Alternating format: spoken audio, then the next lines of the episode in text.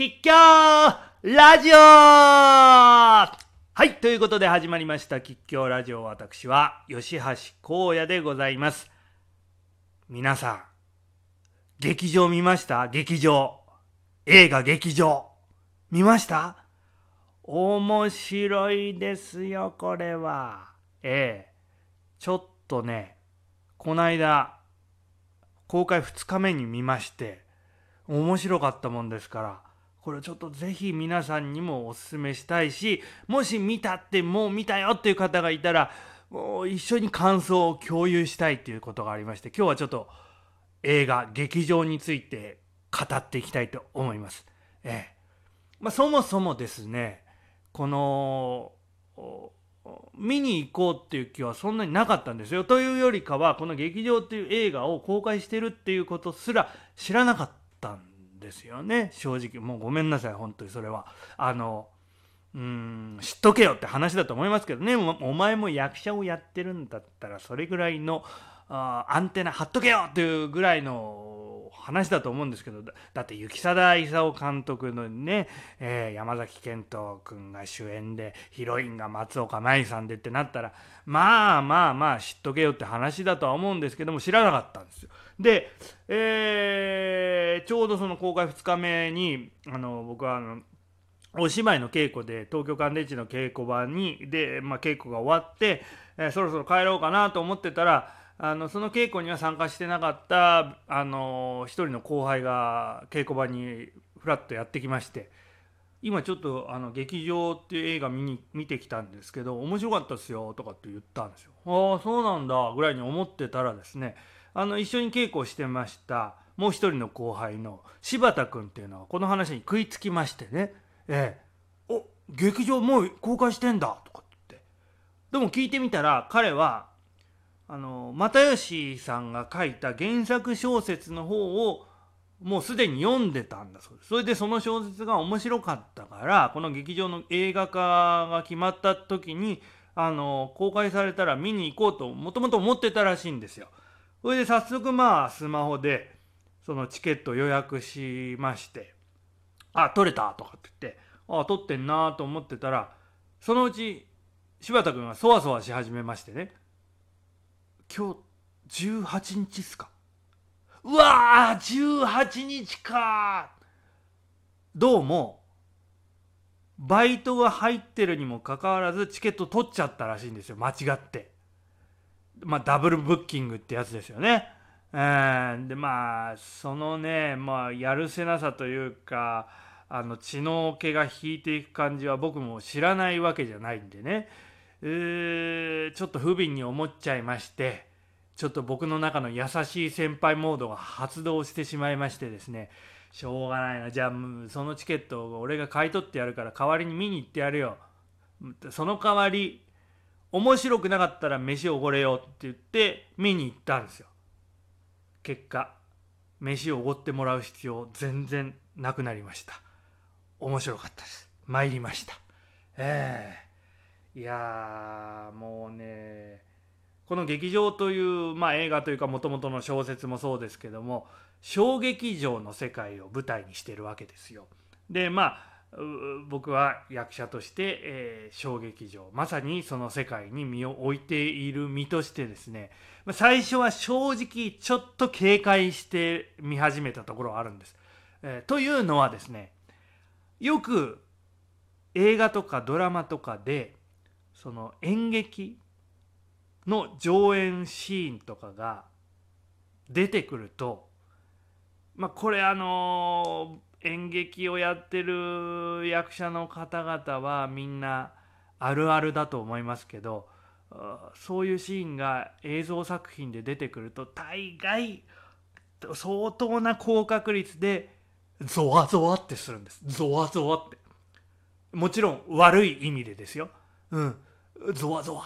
恥ずかしいみたいな。ということはつまり、まあ、取りも直さずその映像作品の、まあ、映画なりドラマなりの監督があるいは脚本家の人が演劇というものをそういうふうに捉えているんだってことですよね。ええ、でそういうのを見せつけられてですねうわあちゃーみたいねそうなるともう乗っていけないわけですよその話に、うん、そういうことがもうずっとたびたび繰り返されてるもんですから正直まあ小劇場の世界を扱った作品だっていうことでこの劇場という映画に対しても最初こう身構えて見始めたんですけども全くその問題に関しては心配の必要がなかった。ゾワゾワしなかった。えちゃんと舞台として成立してました。えこれはあの後でエンドクレジットで知ったんですけども脚本が蓬莱さんっていう演劇の世界の人なんですよ。もともとね。演劇の戯曲を書いて劇団も持ってる方が脚本を担当されてたんでああそれでかそれでこういう風になったのが良かったっていうことなんですけどね。えー、でその最初のその身構えたハードルを軽々乗り越えてきた上でそうなってくるともう扱ってる世界が小劇場でもう下北沢の街並みとかもバンバン出てきますから。あと高円寺も出てくるんですけどももうそのもう自分のもう庭のような場所がいっぱい映ってきてしかもそのその中でその主人公の山崎賢人さん演じるところの主人公がまた小劇場を立ち上げて、えー、作演出をして、えー、なんとかこれを世に認められたいと思っている主人公だったんでもうもうビンビン来ちゃうわけですよなんか身につまされると言いますか。えーでそしてまたその彼女がですね、えー、まあ松岡茉優さんが演じる咲ちゃんという彼女がいい子なんですよ。この子がもうとってもいい子でね。もう主人公が結構ひどいことをそのするんですけども全部包み込んで全全肯定、うん、全てを肯定して包み込んで優しく受け止めてくれる。できた子なんですよ。えー、まあそれがですねまあ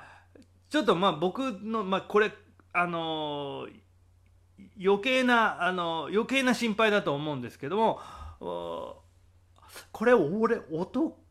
の俺だから受け入れるというかああいい子だなってことになってるけどこれ女性の人が見たら女性が見たらどう思うのかなっていうのはちょっと心配というかちょっと純粋に疑問としてあの見た人に聞いてみたいなと思うんですけどまあともするとちょっとぶりっ子みたいに思われかねないというかあの女性が嫌いな女性像なのかなってって思っちゃったりもしたんですけどね。まあそれはもちろんあの松岡茉優さんの演じ方がどうこうということじゃなくて多分もともとの劇場という小説の又吉さんが書いたあその女性像があそういうことなんだと思うんですけどね。うん、そこはちょっと聞いてみたいんですけどもそのまあその彼女の優しさにこう溺れてというかあの甘えすぎちゃって、うん、山崎賢人君がもうこうっていうそのまあそこのまた描写もねあの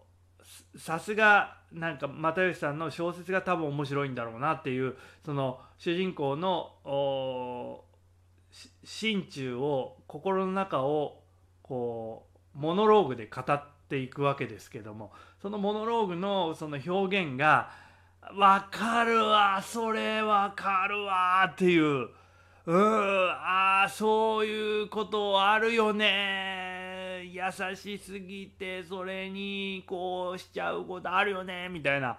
うん。えー、まあ40過ぎたおっさんがそんなとこで分かるなんて言ってる場合じゃねえぞっていうところはあるんですけどもそれでもああかつてこういうことをしてしまったことがあるな俺も。今でもそういうことしてしまう可能性もないとは言い切れないなみたいなところでもううわーってこう身につまされましてね、えー、またそういうところにですねこの映画があのこうそうだろってこう突きつけてくるとかなんかこうずけずけこう踏み込んでくるということではなくてそっと触れてくるんですよ。ええ。あのあくまでそっと。普段見ないようにしている。あるいは見ないようにしようとしていることすら忘れている。自分の中のある部分にこの映画はそっと触れてくる。はあ。いい映画だなと思ったのはそこなんですけどね。えー、であそう1個ねあのラストシーンまあこれこれから見る人もいるでしょうからあの具体的なことは言いませんけどもあのラストに向けてのこの展開が結構もう映画的といえば映画的というかつまり映像で具体的に見せてくれてるからわおーってなるような展開だったんですよ。えー、であじゃあ原作の小説の方はどうなってるのかなっていうのがちょっと今興味が湧いてるところでしてね、えー、あれをこう文章で書いてかれてるのを読んで果たしてこうピンとくるのかなとかあるいは小説は別の終わり方というか別の展開の仕方をしてて映画化にあたってまさに映画の強みを生かした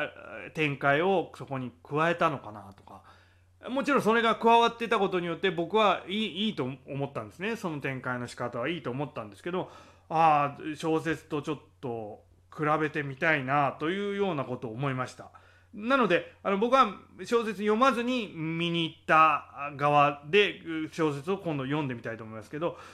小説を読んでた人が見たらまたどういった感想を持ったのかなっていうのもちょっと聞いてみたいところではあるんですよね。まあとにかくですねこの「劇場」という映画いやー面白いんでねまあぜひあの映画館に見に行っていただきたいんですけどまあコロナが心配な方はそれはあの無理にとは言いませんけどもあのなんか配信も同時に始まったみたいなんでねそちらでもいいんで見てみてください。ということで今日はその劇場のおすすめで終わりました。